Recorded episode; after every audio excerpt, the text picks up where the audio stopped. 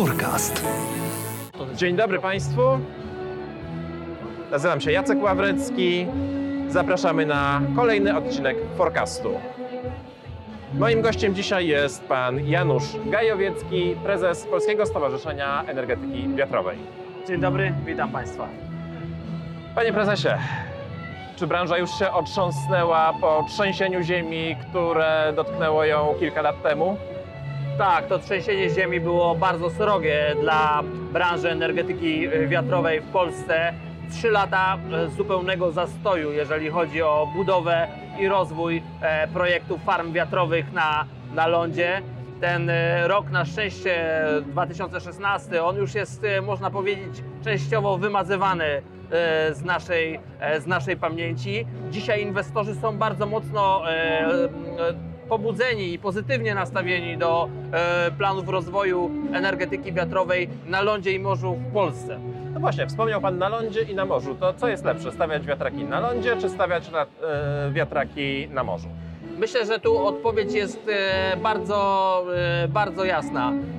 Dzisiaj stawiamy wiatraki na lądzie i one muszą uzupełniać nasze brakujące miejsca w mocach wytwórczych w miksie energetycznym. E, Te wiatraki na lądzie są bardzo e, korzystne z perspektywy również wzrostu ich efektywności pracy. Dzisiaj wiatraki na lądzie, które chcemy stawiać w Polsce, one e, wytwarzają tyle samo energii, ile dzisiaj wiatraki na morzu, które kręcą się e, w krajach Europy Zachodniej. To jest taka sama skala, jeżeli chodzi o produkcję energii elektrycznej, więc ten przełom jest e, imponujący. Natomiast jeżeli wykorzystamy ten potencjał tutaj na lądzie, a on jest ogromny, możemy przejść swobodnie na morze, wykorzystać tą wiedzę również, ale łańcuch wartości dostaw, który może powstać dla energetyki wiatrowej na lądzie w dużej skali, jeżeli inwestorzy dzisiaj będą mieli na energetyce wiatrowej na lądzie móc oprzeć swoją e, również e, e, tą, tę- tą wartość dodatnią, ten efekt mnożnikowy,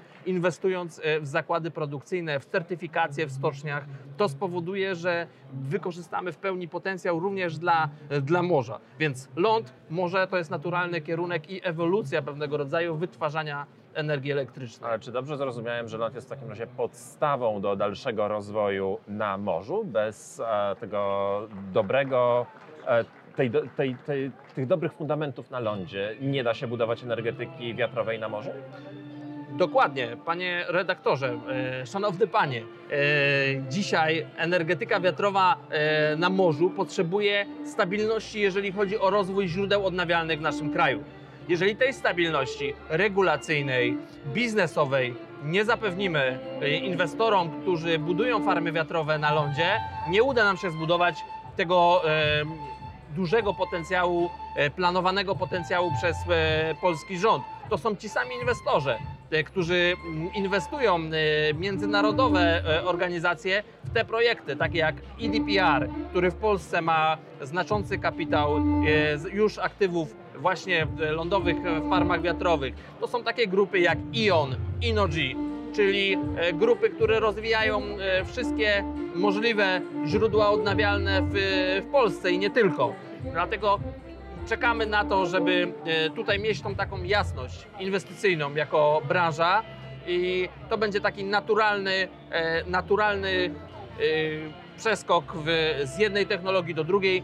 Ta druga technologia dzisiaj bardzo dużo więcej e, kapitałochłonna, ale pozwalająca również na e, dokonanie pewnego kroku cywilizacyjnego, jeżeli chodzi o, o transformację energetyczną w Polsce. A wspomniał Pan o miksie energetycznym. Właśnie, jak wiatraki, jak w ogóle energetyka wiatrowa wpływa na ceny energii? A przecież te inwestycje kosztują. Czy to oznacza, że za, za prąd zapłacimy drożej?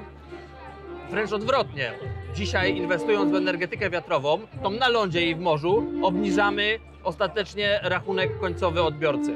E, Energetyka wiatrowa, fotowoltaiczna e, jest źródłem zmiennym, który nie potrzebuje do swojego zasilania paliw kopalnych chociażby. To powoduje, że te koszty zmienne są, można powiedzieć, tutaj e, zerowe potrzebne do e, operowania e, farmami wiatrowymi. One w naturalny sposób wchodząc do systemu, wypychają z systemu droższe, e, droższe technologie, wypychają też e, import, e, droższy import energii elektrycznej z naszego e, z naszego kraju, co powoduje, że ostatecznie ceny energii elektrycznej e, maleją. My dokładnie to policzyliśmy sobie, jaki to jest dzisiaj wpływ tych 6 tysięcy mocy zainstalowanych farm wiatrowych, jak one wpływają na ceny hurtowe na rynku energii. I każdy z, ty, ka- każdy z tych i, e, wolumenu mocy, każdy tysiąc zainstalowanej mocy, która wchodzi w danym momencie do systemu, obniża ceny hurtowe o około 20 zł. Czyli można by sobie jasno wyobrazić, że w sytuacji, kiedy polski rząd planuje rozwój energetyki wiatrowej na lądzie dzisiaj 1000 MW aukcja e, z tamtego roku, 2,5 tysiąca MW aukcji w tym roku.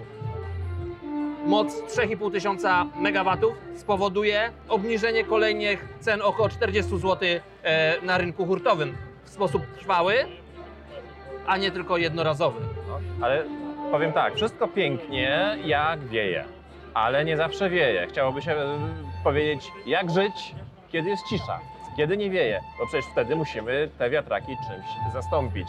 A te źródła, którymi te wiatraki zastępujemy, też kosztują. I to, że ta cena energii w momencie, kiedy mamy e, dobre warunki wiatrowe, rzeczywiście spada, no to nie zlikwiduje nam tych kosztów, które musimy, postawić, które musimy ponieść, żeby postawić jakąś elektrownię konwencjonalną, elektrociepłownię, e, która zastąpi wiatraki w momencie, kiedy jest cisza, nic nie wieje.